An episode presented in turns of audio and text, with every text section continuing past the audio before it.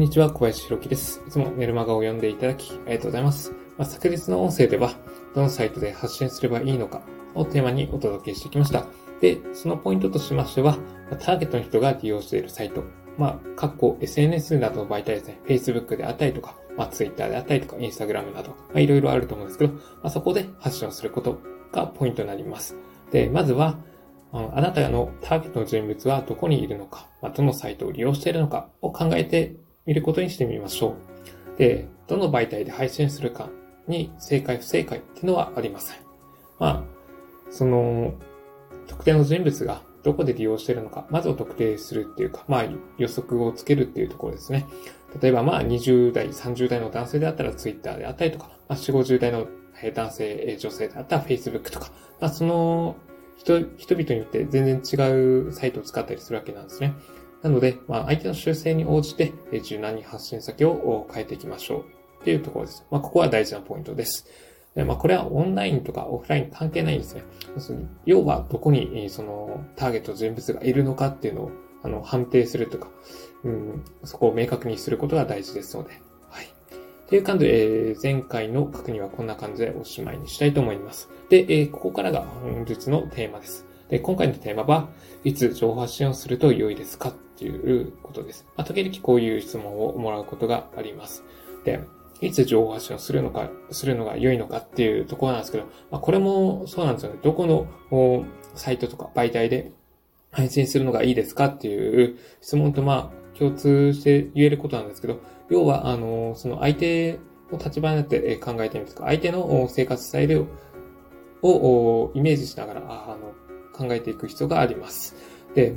あの、一日の中でその特定の人物の人が、あどういったスケジュールで活動されているのかっていうのをちょっとイメージしてみるといいでしょう。うん、例えば朝7時に起きてコーヒーを飲んで、で、会社に行く支度をして、で、8時ぐらいにあの電車乗って、で、あの、会社近くの駅で降りて、で、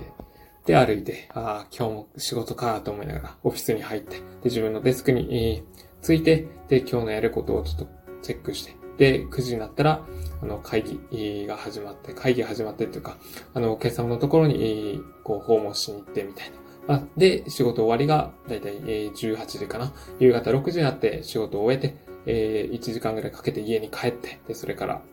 えお風呂入ったりご飯食べたりして、で、え20時過ぎかな。20時半ぐらいぐらいから、ゆっくりちょっとスマホを見るみたいな。まあ、そんな感じでざっくりでいいので、えその特定の人がどういった生活を送っているのかっていうのを考えつつ、その、その上で、えー、いつ配信するのが良いのかっていうのを決めるのがいいのかなと思います。まあ、強いて言うならこれが配信のタイミングの正解だというふうに僕は感じております。はい。まあ、そうですね。人それぞれ、えー、活動スタイルっていうのは違いますので、まあ、あの、例えば、あなたが35歳の独身男性で、貯金が300万円ぐらいある人を、に相手に、その情報配信するのであれば、それに近い人がどこにいるのかって、例えばまあセミナーとかにいるかもしれないですね。まあ独立、えっ、ー、と、独立願望ある人だったら独立企業のセミナーに参加されているかもしれませんし、えー、単になんか例えば、そうだな、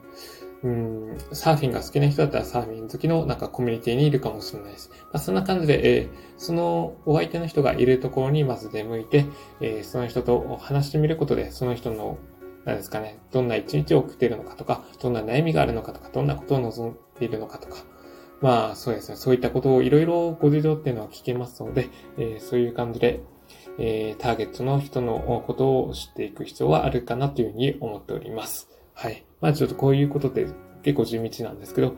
それを知ることで、えー、より良い形で価値提供できるというふうに感じております。という感じでいいですかね。えー、今回のテーマはおしまいします。今回のテーマをもう一度おさらいしておきますと、えー、いつ情報配信すると良いですかっていう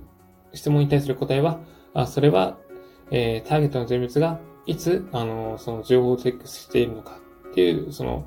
タイミングがあると思うんですね。そのタイミングに、えー、情報配信するのがベストっていうふうに僕は感じております。まあ、それが一応答えとして、えー、挙げさせてもらいます。という感じで、えー、今回のところはおしまいします。あと、私自身毎日メルマガを発行しております。えー、もし、あの、音声とか、